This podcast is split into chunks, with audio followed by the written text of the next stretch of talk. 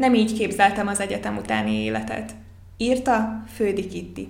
Azok az egyetemisták, akik vidékről jöttek a fővárosba tanulni, az utolsó évben szembesülnek azzal a problémával, hogy hogyan tudnak Budapesten maradni úgy, hogy a kezdőfizetésük még egy albérletre sem elég. Sok egyetemista ugyan a lehetőségek miatt jött Pestre tanulni, ha végez, kénytelen újra visszaköltözni vidékre a szüleihez, vagy vállalja az ingázást a vidék és a főváros között. Az egyetem utolsó évében egyre gyakrabban merül fel a kérdés a vidékről jött egyetemisták között, hogy mi lesz ezután. Mi lesz akkor, ha nem találnak rögtön munkát, vagy nem tudják fizetni az albérletet. Sokszor ezeket a fiatalokat már az egyetem évei alatt is alig tudják segíteni a szüleik, sokan diákhitelből élnek, amit az egyetem után rögtön el is kell kezdeniük törleszteni. Hiába próbálnak már az egyetem mellett munkát vállalni, általában nem sikerül szakmában elhelyezkedni, a diákmunkás bér pedig éppen arra elég, hogy ne halljanak éhen. A cégek két-három éves tapasztalattal keresnek alkalmazottakat, a pályakezdő fizetés pedig átlagosan bruttó havi 160 ezer forint körül mozog a fizetések.hu adatai szerint. Egy budapesti szobácska ára pedig 70-80 ezer forint körül van, rezsivel együtt, emellett egy pályakezdőnek már nem jutna másra elegendő pénze. Az irreálisan magas albérletárak természetesen a budapesti egyetemisták vállát is ugyanúgy nyomja, ők sem tudnak kezdő fizetésből albérletet fizetni, de ők legrosszabb esetben is hazaköltözhetnek a szüleikhez idéglenesen. A vidékről jött egyetemisták mögött viszont ez a szociális védőháló jóval messzebb van, nekik akár egy egész életet, barátokat, kilátásokat kell maguk mögött hagyniuk, ha haza kell költözniük. Ezt a bizonytalan léthelyzetet sok vidéki úgy oldja meg, hogy ha nem lakik több órányira a fővárostól, akkor naponta naponta ingázik. Azok a vidékiek, akik viszont messzebbről jöttek, hazamennek, a szüleiknél laknak és otthon állnak munkába, hogy összespóroljanak annyi pénzt, hogy egy pár év után valamennyi kezdőtőkével térhessenek újra vissza a fővárosba. Sokan viszont végleg vidéken ragadnak, és ezzel lemondanak a terveikről. Egyrészt megkönnyebbülést éreztem, hogy megoldódott a lakhatásom, amikor hazaköltöztem. Másrészt elszakadva éreztem magam a lehetőségeimtől. Meséli egy fiatal lány, akinek az egyetem után haza kellett költöznie vidékre. Szűcs Kata, a riportalany nevét kérésére megváltoztattuk, oktatás szervező pedagógusnak tanult, és már az egyetem utolsó évében elkezdett dolgozni, de még így sem volt lehetősége arra, hogy Budapesten maradhasson. Az egyetem augusztusig biztosította neki a kollégiumot, nagyjából három hónapja volt a diploma megszerzése után munkát találnia.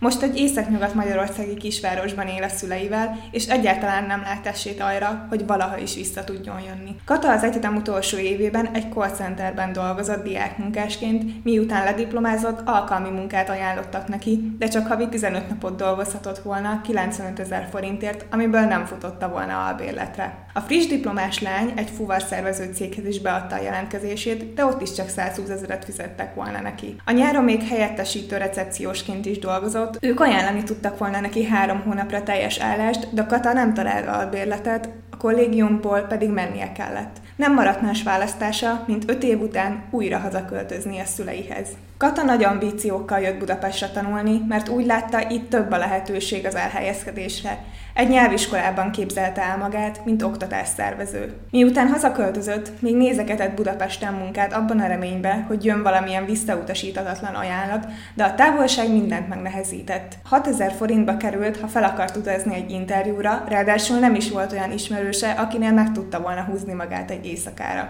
Vidéken sem találta végzettségének megfelelő munkát, egy darabig egy bababoltban dolgozott, azóta viszont nem talál semmit. Szeretne valamilyen nyelviskolába elhelyezkedni, de a határhoz való közelség miatt mindenhol német tudást kérnek, Kata pedig már nagyon régen tanulta a nyelvet, teljesen kikopott belőle. Annyira kellemetlen, hogy nem dolgozom, és csak itthon vagyok. Nem így képzeltem az egyetem utáni életet, magyarázza. Az egyetlen kilátása, hogy a szülővárosában sikerül majd egy jó munkahelyet és albérletet találnia, ami körülbelül harmad annyiba kerül, mint a fővárosban. Minden áron vissza Budapestre.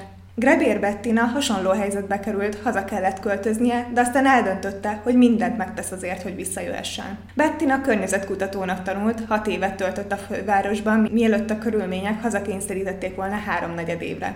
Sajnos mindent itt kellett hagynom. Az első két hónap nagyon rossz volt, aztán megszoktam, mert mégiscsak onnan jöttem, meséli. Bettina hiába próbált munkát találni a fővárosban, már az egyetem alatt is, még két rész munkaidős állásból sem jött volna ki, ráadásul a szakdolgozatát is akkor írta. Heti 10-12 órát dolgozott egy moziban, ahol nagyjából 20-30 ezret kapott egy hónapra, de mellé még egy pénztáros munkát is elvállalt kiegészítésképp, de a két munkahelyet és az egyetemet nagyon nehéz volt összeegyeztetni. Az egyetem alatt kollégiumban lakott, aminek a díja 15 ezer forint volt. A két fizetésből körülbelül 90 ezer jött össze egy hónapra, ha elegendő óramunkát tudott vállalni, ebből még a kauciót sem tudta volna összekuporgatni, hogy a kollégium után albéletbe menjen. Bettina szülei már nyugdíjasok, ezért nem tudták volna őt anyagilag segíteni. Amiből meg tudtam volna vonni, az a kaja. Miből másból? Az albérletből, a bérletből nem lehet fogalmaz. Bettina hiába próbált magára főzni, hogy a költségeket minimalizálja, haza kellett költöznie. Otthon egy cégnél kezdett el dolgozni, irodai adminisztrációsként, egy kicsivel minimálbér felett keresett, ezt az összeget pedig félre tudta tenni, mert otthon csak az ételárába kellett beleadnia. Amikor hazaköltözött, nem csak a barátait kellett maga mögött hagynia, hanem az akkori szerelmét is. A távolság viszont a kapcsolatok rovására ment, ezért Bettina úgy döntött, hogy bármi áron is, de visszamegy Budapestre. Egy-két héten belül kapott is munkát, a herbáriában dolgozott, ami viszont nagyon keveset fizetett. Szívességből lakott egy albérletben egy idős nővel, akivel egyáltalán nem jött ki jól, ezért a lány albérletről albérletre kezdett vándorolni, felélve az otthon megspórolt pénzét. Időközben újra jelentkezett az egyetemre kertészmérnök mesterképzésre, ezzel együtt pedig a kollégiumi férőhelyet is megkapta. Bettina azóta ismét albéletben lakik a barátjával, és egy promóter cégnél dolgozik hétvégente, ahol nagyjából 100 ezeret keres egy hónapban. Szereti a szülővárosát, de sajnos ott egyáltalán nem lenne lehetősége arra, hogy a szakmájában helyezkedjen el. Nem akarok még egyszer oda visszaesni, mondja. Bettina most Erasmusra készül, utána pedig, ha befejezi a mesterszakot, bízik abban, hogy két diploma már elég lesz ahhoz, hogy találjon a szakmájának megfelelő munkát Budapesten, és ne kelljen többet visszamennie a gyökeréhez. Úgy mentem haza, hogy visszajövök. Zita a végleges elszakadás helyett az ingázást választotta. A lány két szakot végzett egyszerre az egyetemen, ezért járt neki a kollégiumi elhelyezés. Miután viszont befejezte az egyik szakot, haza kellett költöznie, mert az albérletet nem tudta volna fizetni abból a 60 ezer forintból, amit félállású gyógypedagógusként kap. Zita egy Vác melletti faluból származik, ami légvonalban ugyan közelebb van Budapesthez, mint Vác, az átszállás miatt viszont jóval hosszabb a menetidő. Körülbelül egy óra alatt ér be, de a vonalon rendszeresek a késések, ha pedig hó van vagy eső, akkor még nehezebb a bejutás a fővárosba. Zita ezért átköltözött a barátjához, aki Vácon él, hogy ne kelljen átszállással bejönnie minden nap,